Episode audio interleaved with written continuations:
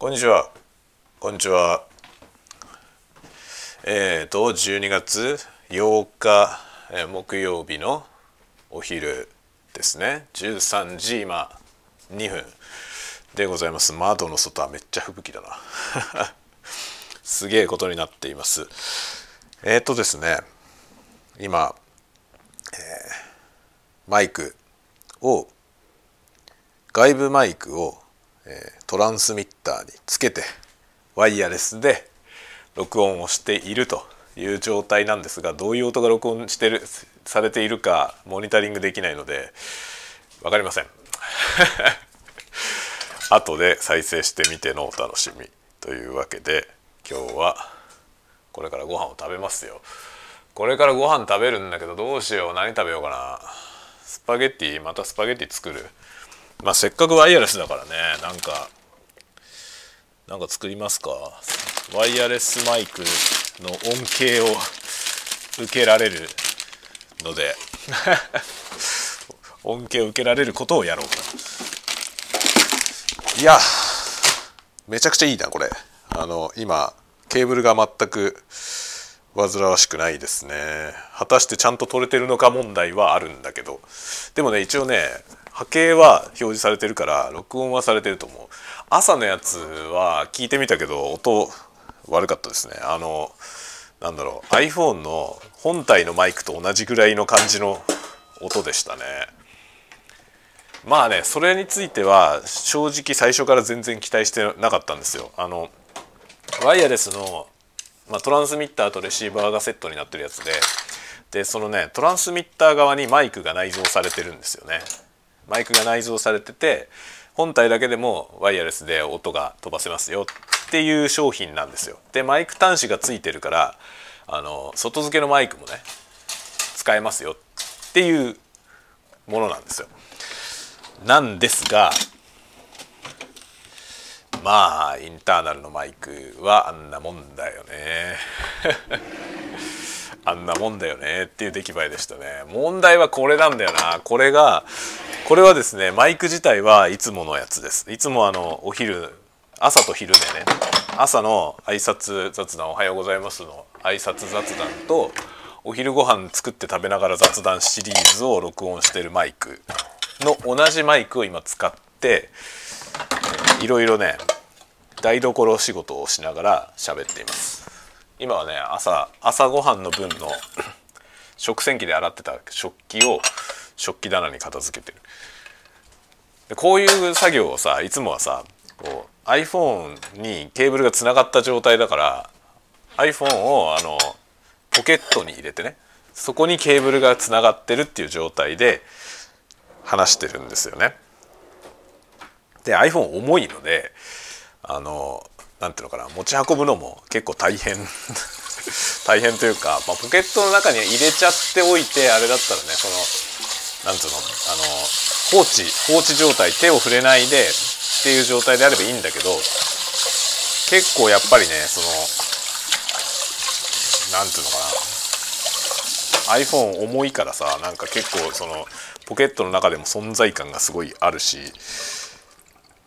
で結構ねこう触ったりするとさタッチパネルだからあのディスプレイがねタッチパネルだからなんか触っちゃうとこう誤動作誤動作じゃないけどさ動作自体は誤ってないんだけど誤動作じゃなくて誤操作だね。僕の方が誤って何かしてしまうことがあるじゃない。そういうことを避けたいからなんかね結構気を使うんですけどこれはいいね。これはもうめっちゃちっちゃいトランスミッターしか体についてないのでこれは便利ですね。ちょっとこれで今日どういう感じで音が取れてるか。今ねマイクの環境自体はいつもと何も変わってないはずなんですよ。ワイヤレスになっただけでマイク自体はいつものやつ。いつものやついつもお昼に配信してる時のやつをいつもの通りに今身につけて、まあ、T シャツの襟のところにねクリップでつけてるんですけどその状態で今喋っています。これが どのぐらいの音質でしょうかというところですね。これで普段のとあんまり遜色なく音がねトランスミッションできてるなら最高ですよね。そしたらこれ使えるなって感じなんですよね。そしたらこれがあの Vlog 的なものを作るのにめっちゃいいよね。何しろねこう自撮りする時の問題がさ特に一眼レフを使って自撮りする時の問題が音声を飛ばすのが困るっていう状況なんだよね。ナレーションとかする時に自分がねまあ ASMR はねその室内で撮ってるからいいんですけど外で歩きながら撮影したりする時に自分の声をどうやって撮るか問題があるんですよね。だからあんまりカメラを離せない自分から離せないっていう問題がありますね。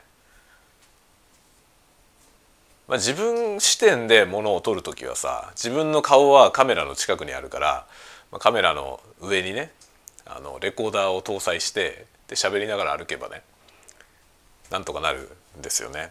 で4チャンネルのやつを使えばナレーション入れながら周りの音を収録しながらみたいなこともできるのでね、まあ、そういう選択肢かなと思ってましたけど自分を自撮りしようと思うと結局そのねマイクから距離が離れちゃうから難しいんですよね。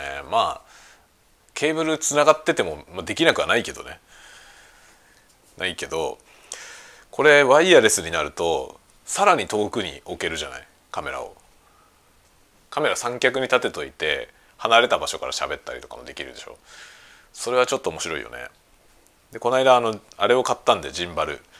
ジンバルを買ってジンバルがねすげえんですよ今度これはあのレビュー動画出すけどあのねジンバルがねトラッキングモードっていうのがあって画面の中央にこうトラックしたいものを入れてそれトラックってやるとねその中央にある物体を追いかけてくれるんですよ。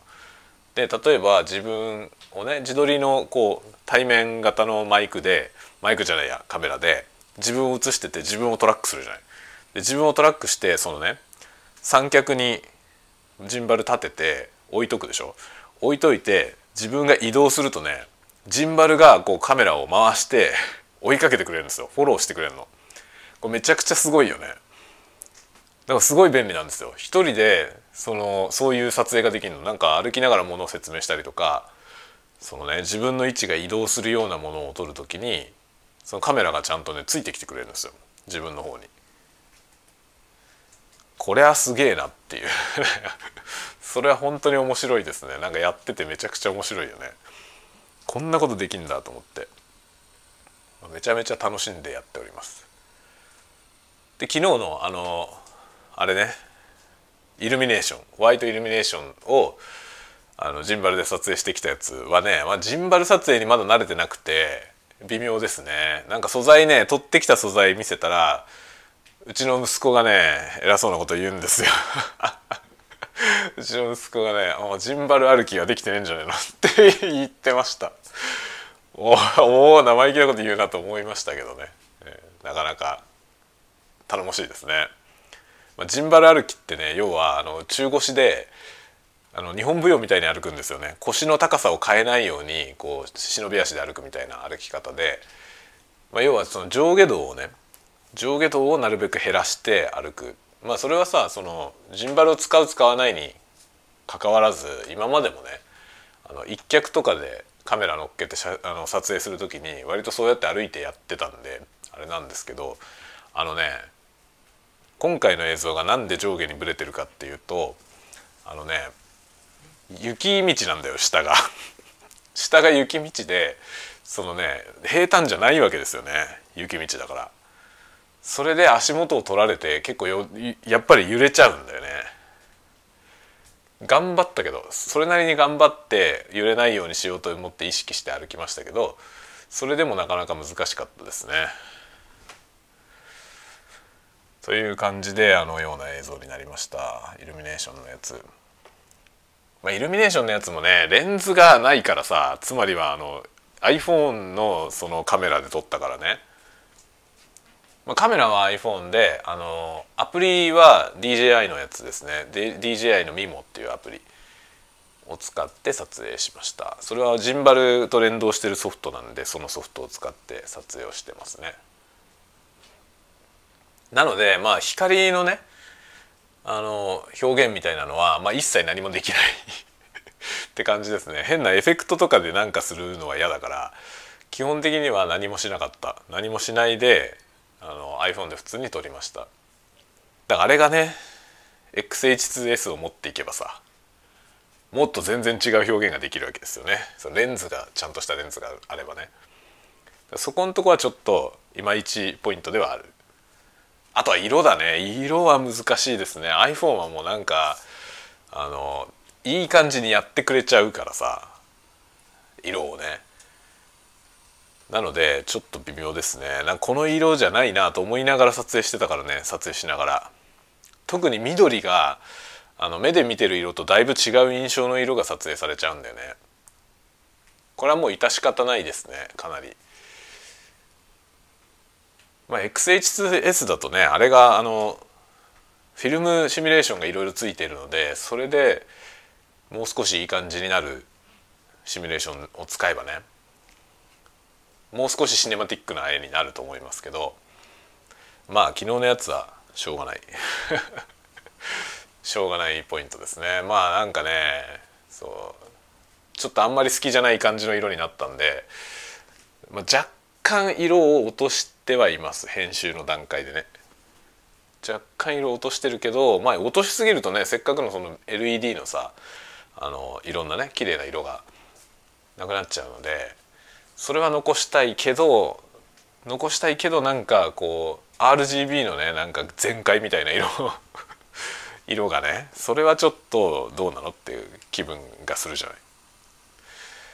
そこのところのせめぎ合いが難しかったですねちょっとだけ色落としましたけどという感じの映像になってます昨日のやつはねそれでまあ音をねあの音はもう期待できなかったので iPhone そのものしかないしねマイクとかも一切持ってなかったんで昨日。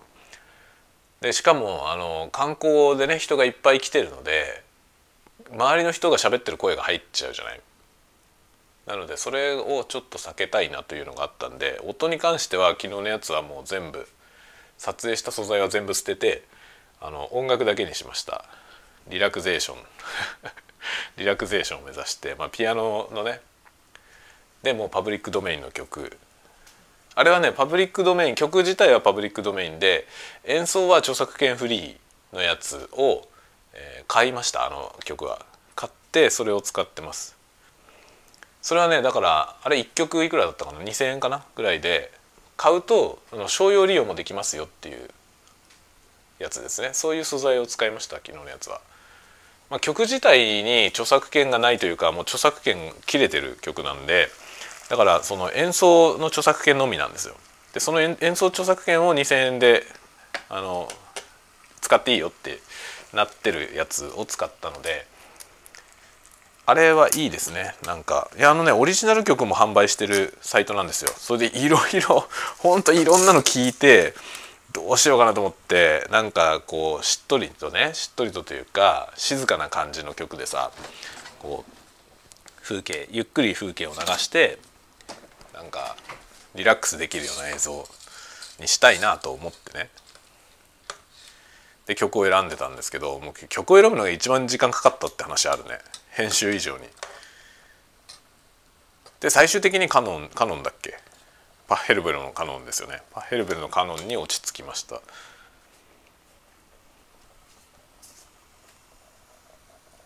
やっぱいいよね。ああいうのはね。クラシック曲は自分で演奏すれば本当に無料で使えるからね。あの楽曲の著作権が切れてるやつ。まあほぼ切れてるからクラシックは。なのでなんか動画にね曲使いたいなっていう場合に、まあ、リラクゼーションものであればなんかクラシックの曲がいいじゃないですかね。ただしクラシックの曲も演奏には演奏の著作権があるんであのそこら辺のクラシックの CD の曲を勝手に使ったらダメですよ。曲自体はね著作権が切れてるからあの使っていいんだけどその演奏に演奏してる方にね著作隣接権っていう権利があるのでそれを侵害することになるのでそこら辺で市販されてる音源を勝手に使ったらダメですねあの使っていいよってなってるやつは OK ですけどねもちろん僕は昨日そのそういうやつを買いましたけどあれもまあ自分で演奏すればその方が本当はいいよね。ちょっとそれぐらいのレベルでは演奏できるように練習したいですね。今ねスパゲティ茹でてる。スパゲティ茹でてます。毎日こんなものを食べてる？スパゲティ茹でつつ録音。もう今日のこれはねほとんど録音テストっていう意味合いが強いですね。かなり。どのくらいの感じで使えるんだろうなこれ。これが使えてくれるとめっちゃ便利だけどね。すげえちゃんとした音で撮れたら最高なんだけどね。朝のやつはちょっとあれじゃ使えねえなって感じだったから どうしようって感じなんですけど。せめてなんかいつものねいつも使ってるくらいの感じになってくれるといいんだけどね。あちなみにね今これ使ってるこのワイヤレスのやつは、まあ、どっかでまた紹介の動画を出そうと思いますけどあのねボヤっていうメーカーのやつです。BOYA ボヤ。中国のメーカーですね。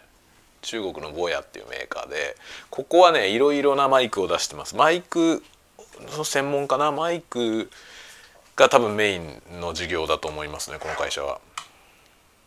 マイクいろんなの出してる。あのポッドキャスト配信用みたいなやつとかゲーム配信用みたいなやつとかとかもちろんあの音響レコーディング用のねにも使えそうなマイクとかいろんなの出してますね。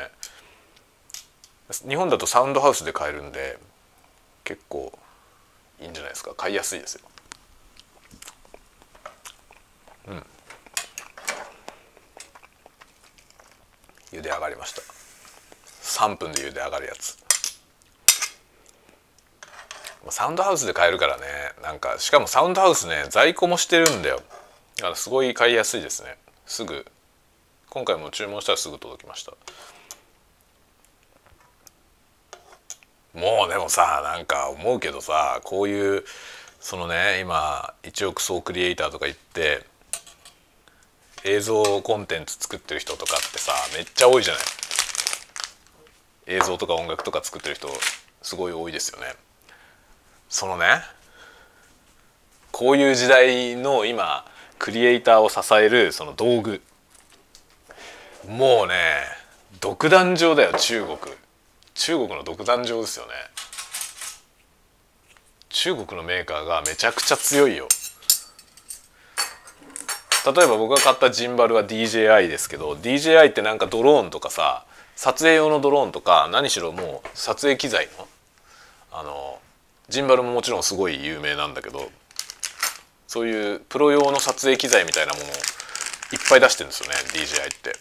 で結構多分シネマの業界でもなくてはならない存在だと思うんですよ。多分ドローンとかだと撮影用のドローンって意味でいくと DJI ってかなり筆頭だと思うんだよね。その DJI は中国のメーカーなんですよ。でこの BOYA もそうでしょ。中国だよね自体は。あれ FIFINE とかも多分中国だよね。多分。違うのかな？ FIFINE 中国の会社じゃないのかな？あとねあとなんだろう。中国あ GoPro GoPro は？GoPro も中国？GoPro も中国だっていうような気がするんだけどな。どこだったかな？GoPro ってアメリカ？いやどうだったかな？ちょっと覚えてないけど GoPro も中国だったような気がするんだけど違うかな？何しろすごいよね本当に中国なくなくして多分このユーザーコンテンツの市場っていうのはさ多分ここまでクオリティアップしていかないと思うよね。中国の会社がそのプロが使う使うようなさプロでも使えるようなクオリティのものをめちゃくちゃ安い値段で出してるわけよね。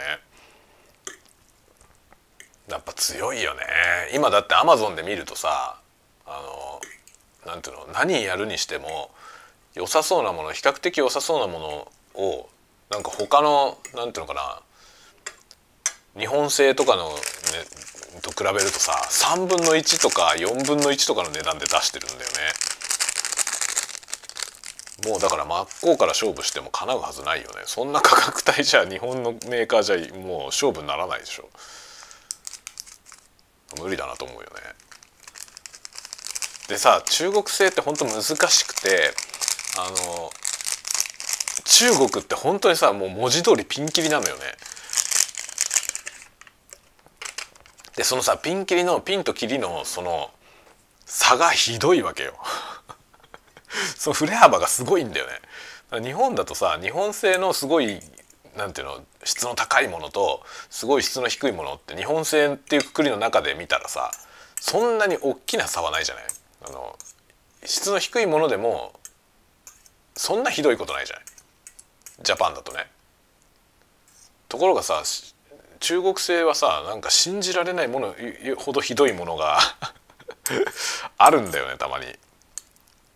でその印象が強くて割と中国製を避けたいと思ってる人多いんだけど実はそんなことなくてさそそんな中国中国もちろんそんな変な企業ばっかりじゃないからあのいいものはね正直めちゃくちゃいいよ。多分だからあれだよねその長年さ日本とかアメリカとかのそのプロダクトをさ下請けで作ってきたじゃない中国が。それで多分その生産技術はさちゃんと中国に根付いてるんだと思うんですよね。だから強いんだろうな。あと前にも話したけど中国って人が多いからそのニッチなものがさ商売として成り立つのよね。だって例えばね10人に1人しか使わないものを作ったとして10人に1人ぐらいが使うってものを作ったとしてそれを日本で売るのとさ中国で売るのとさ売り上げは10倍なわけよ。母数が10倍だから。それを考えたらさ日本だと商売になんないけど中国で売るんだったら商売になるよね。そのニッチなものが。だから日本だと絶対こんなもん商品化できないなっていうものが中国からだと出てくる。それが面白いですよね。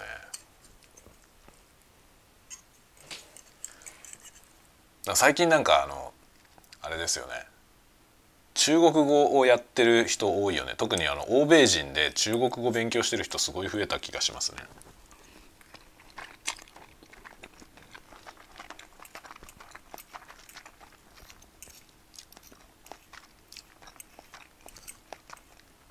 中国語極端に難しいけどね。そもそもあのリスニングの時点でできる気がしないもん。バリエーションが微妙すぎてさ分かんないんだよ差が。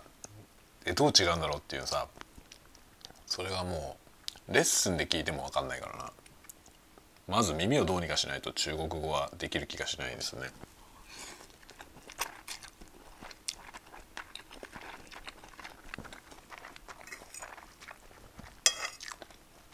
でも今会社にさうちの会社にも台湾の人とかいるから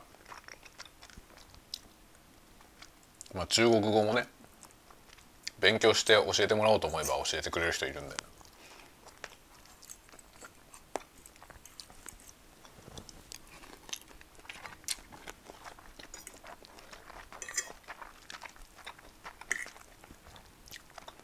うんこれ美味しいな。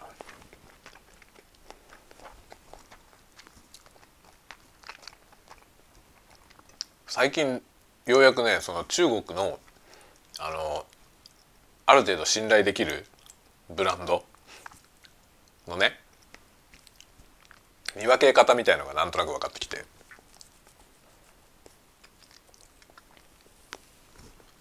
まあ、結構積極的にそこを活用していってますね。あそうだそのね DJI DJI はさ多分もう僕なんかが今更言うまでもなくもうみんな信頼しててさ今映像のプロの現場で多分 DJI のプロダクトが動いてない場所の方が少ないぐらい。どこ行っても DJI の何かを使われてると思うんだけどそのぐらい浸透してんですよ DJI って。なんだけど僕初めて今回ねそのオスモモバイルオズモモバイルか。オズモモバイル6っていうジンバルを買ったんですけど初めて買ったのよ DJI の商品。そしたらねアップルみたいな感じだった。あのヨドバシカメラで一応売ってるんだけどあのアップルの商品もねヨドバシで売ってるんだけどあの通常のね流通と違うんですよ。だからあのポイント還元がさ還元率が低いの。多分ね割引販売をしちゃいけないんだろうね。DJI のものは多分そういう契約になってると思いますね。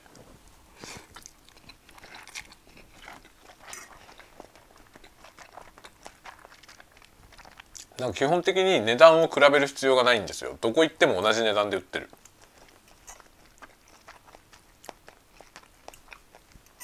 まあ、いわゆる定価販売。必ず定価販売になってますね。でポイント還元も多分なんか制約があるんだろうと思うんですけど DJI の商品は1%還元になりますってヨドバシで言われました。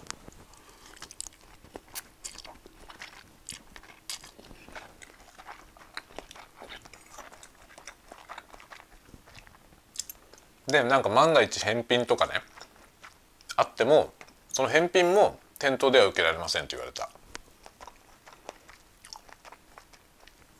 修理とか返品とかそういう話も全部 DJI の本体でやってくれ。っていうふうになってるみたいね。 Apple の商品もそうなんだよね。 Apple もその Apple Store に行ってくれって言われるんですよ。販売自体はね別にヨドバシでも買えるけどそのその他の何もアフターサービスとか何も全部店は通してはできないっていうふうになってる。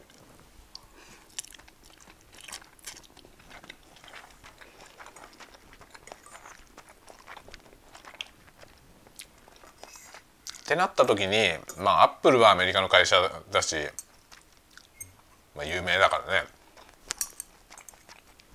みんなそれほど抵抗はないかもしれないけど DJI が日本でそういうこと言ってても結構じゃあ他のにしようかなと思う人はいそうだよね。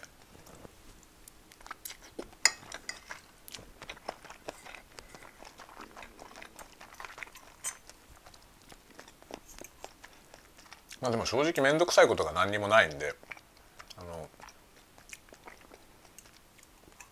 DJI でいいと思うけどね僕は。DJI の商品でも。アップルと同じだと思えばあんまりハードルは高くない。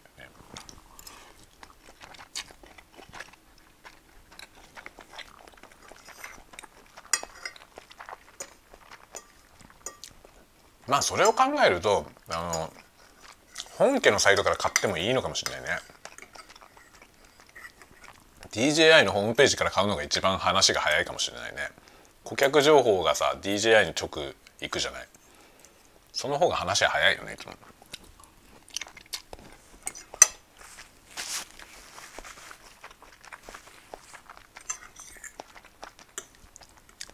僕まだ個人情報を DJI に登録してないからしとかなきゃですね。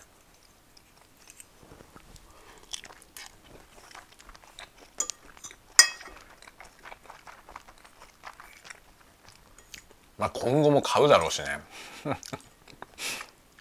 きっと。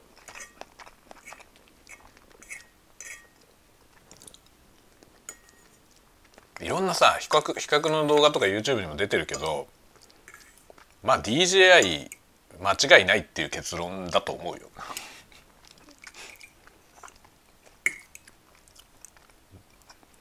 このなんかジンバルの分野は特にね対抗馬が全部中国のメーカーなんだよ。他の国のメーカーでなんかジンバル出してるとこってあんのかな？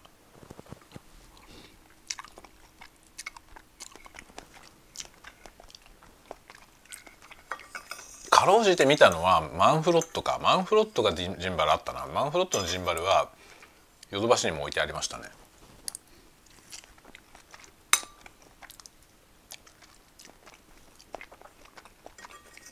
どうなんだろうマンフロットのジンバルって。なんかさマンフロットって三脚ではめちゃくちゃ有名なんですよね。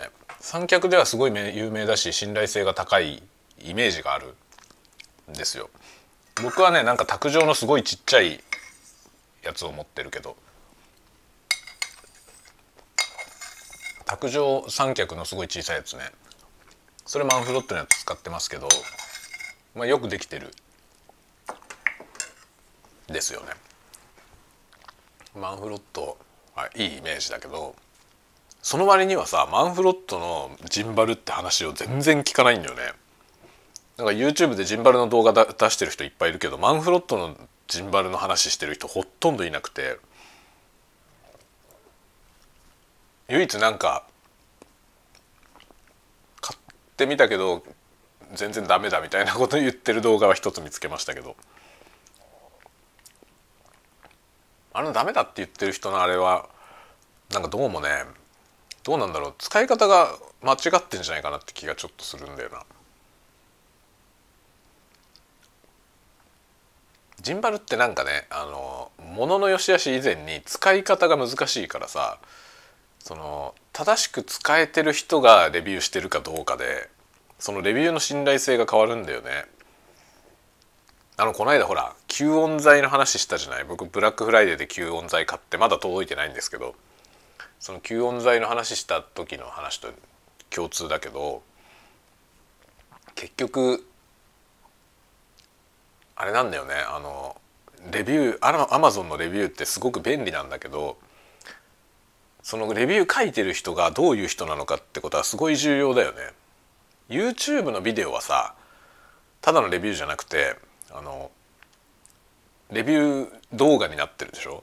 で説明してるのでそれを聞いてればその人がどれくらい理解して使ってるかって大体わかるからこの人の言ってることがどのくらい信憑性があるのかっていうのはさ結構他の要素そのね動画の動画から伝わってくるいろんな要素でなんとなく測れるから割と正しい印象が受けられると思いますね。YouTube 検索した方がなんか動画あのレビューだけ読むよりいいような気がするな。もちろん公式の動画とかもあれば見るしね。使ってる人の意見はやっぱり貴重だけどどういう人かによるよね。だから使ってて上手に使えてる人の話っていうのはすごく役に立つんですけどそれがその人がうまいからそういう絵が撮れてるっていうケースは結構あってさ同じものを買っても同じような絵は撮れないっていうことはまあまあるよね特にジンバルはそういうことありそうですねなんかどっちかというとその本体の機能以上に使う側の技術の問題がすごく大きいと思いますね。僕は今回あの機種ね自分が買った機種を選んだ理由はあの2つあって1つはねあのそれも今度動画にしようと思ってるんですけどもっとね同じような性能でもっと安いやつと比べて一番大きく違ったのがねその上下のチルトの方向のそのね動ける範囲の可動範囲ですね可動範囲の範囲がねそのもう一個僕が別のメーカーのやつでもっとずっと安いやつで半額ぐらいの値段のやつと比べてたんですけどその半額ぐらいのやつはねその上下の幅がものすごい狭かったんですよ。もうちょっと動いただけで他のパーツに干渉しちゃってそれ以上いかないんですよね。っていうのを見てこれはちょっと多分実用上使いにくいよなと思ったのね。あんまりこう上に向けない状態なんですよ。これはちょっと使いにくいなと思ったんで DJI にしましたそのぐらいですね理由は あとはねあの自撮り棒みたいに伸びるこう伸縮する仕組みが内蔵されててそのね伸びる伸びるジンバルっていうのもスマートフォン用のジンバルでね伸びる機能がついてるやつっていうのも限られてるんですよ。全部にはついてないんですよね。なのでそれがついてるやつで選びました。それもね結構満足してます。自撮りができるのは結構楽しいよね。ちょっと今度だからそのね自自撮り棒スタイルで伸ばして自分のこと撮影しながらでこのワイヤレスのマイク使ってなんか喋りながら歩くっていう映像をどっかで撮影したいなと思ってますね。それもテストでまずはテストでまあそれはちょっとね何をどうやってもリラックス映像にならないと思うんで もうそれは実験としてなんか実験コンテンツとして出す感じですね。やってみたっつって。今季はそういう感じであれですね。今後雪も今ねガンガン降ってるからこれで子供たちが雪遊びとかするでしょ。そしたらジンバルで撮影してとかね。ナレーション入れながらこうマイクで説明しながらとかできますね。ちょっと楽しみですね。いろいろこの冬はこの辺の機材をいろいろね使っていろんなもの作りたいと思います。それで機材になれる。上手に使えるようになるという。まあジンバルを練習するって意味でこのスマホ用のジンバルで練習するのはすごく有用なんじゃないかなと思ってます。よし食べ終わった。さてさてさて。今日はねまあ普通に仕事の方はなんかいろいろ作業をする仕事があれこれあるんで作業をやったりあとねいろいろメールが来て いろんなメールが来てあちこちにそのメールをね転送したり返信したりとかいろいろやってます。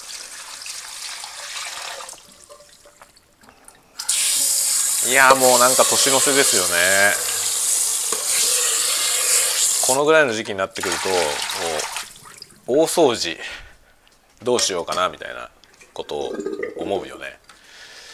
このね三角コーナー？三角コーナーってあるじゃない？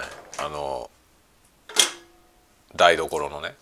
流しの中にあるやつ。そのゴミを捨てる入れ物。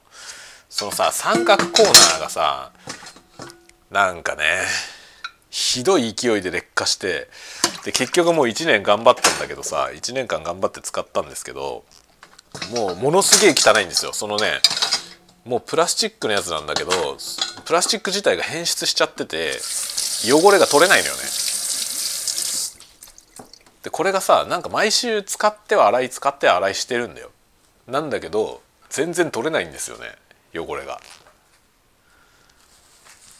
このプラスチックのタイプはダメだなっていう結論。来年はちょっとステンレスのやつにしようかなと思ってますね。まあ、三角コーナーはね僕はもう使い捨てにしてますね。1年間で。1年間使って捨てちゃう。もうこうなるからね。二度とこう洗ってももう取れないっていう状態になっちゃうから。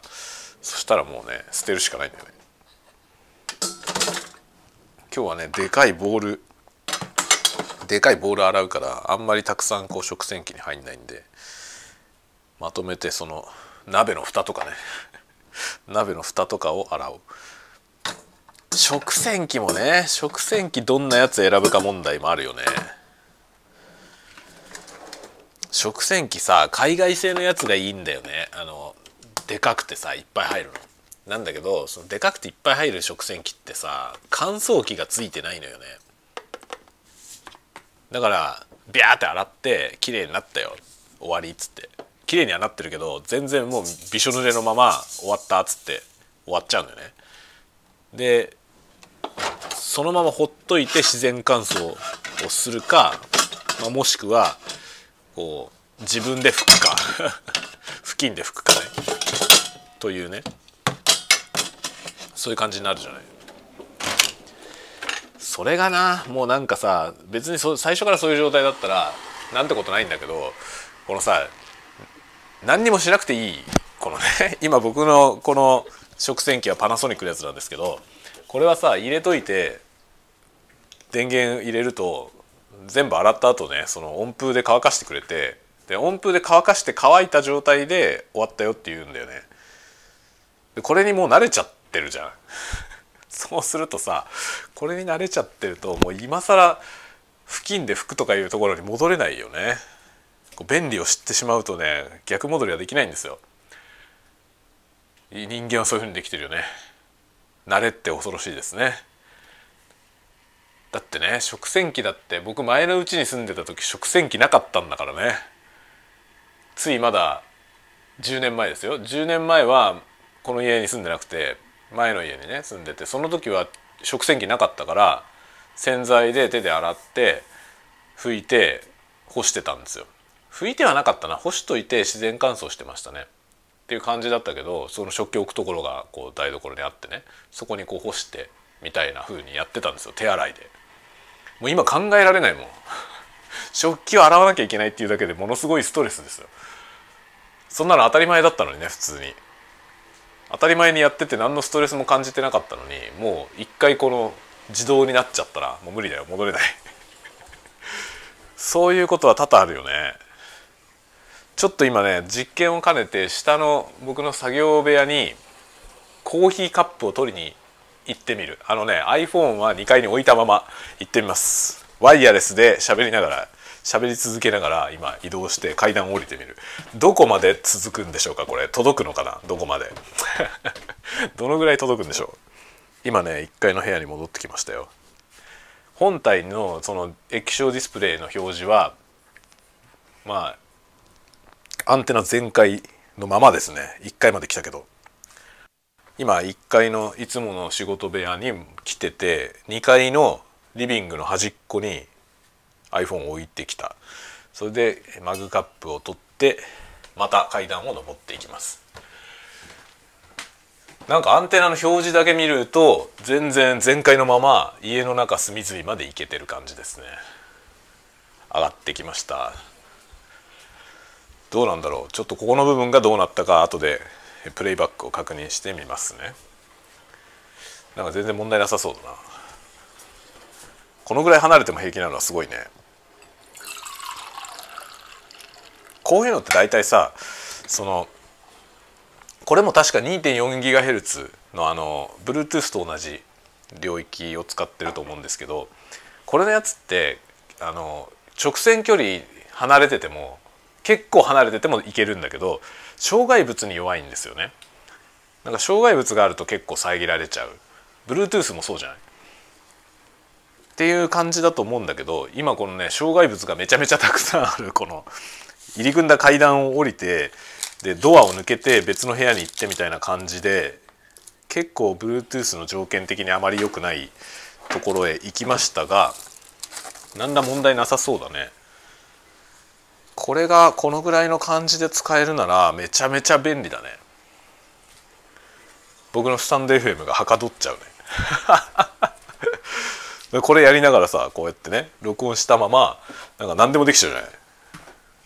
いつもなんかあの洗濯の用意したりとかっていう時もさ結構ケーブルに気を使うあれがあるけどこんなんどっかにね録音機置いといてあとはもう動き回って録音ができますね。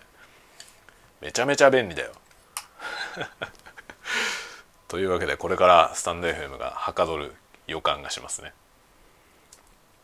ではではでは午後の部の仕事に入っていきたいと思います。あのねそうあの原稿仕事の方もねその会社の仕事じゃなくてこっちはプライベートでやってるやつですけどその原稿の仕事の方もいろいろ動いてて今年末スペシャルの原稿のチェックが来てたのでこれは今日の夜やりますね。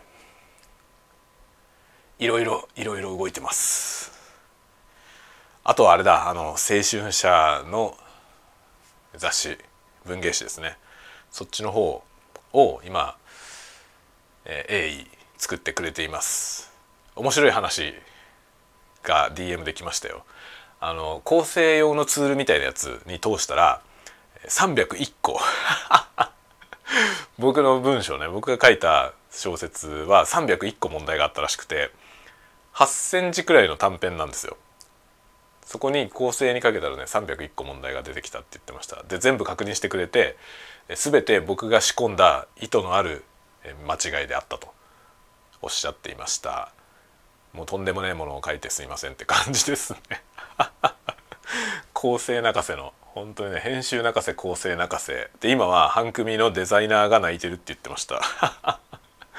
本当に全方位的に僕はみんなに謝ってもらわなきゃいけないですね。こんなもの書いてごめんなさい。という意欲的なやつがねもう青春者の方がみんな頑張って、えー、今本にしてくれてますので。楽しみにしていてください。クラウドファンディングぜひ。僕のあのツイッターのトップに固定されてる記事からクラウドファンディングに飛べるのでまああのちょっと興味あって読んでみたいなぐらいの感じの人は是非1200円のコースが一番おすすめです。ただ支援するだけだったらねもっと安いコースあるんですけど1200円のコースだとその完成した本がもらえるのでもうそれ本がもらえるやつで一番安いのが1200円だと思いますね。それが一番おすすめなので是非それで支援をお願いします。ではまた次のスタンド FM でお会いしましょう。またね。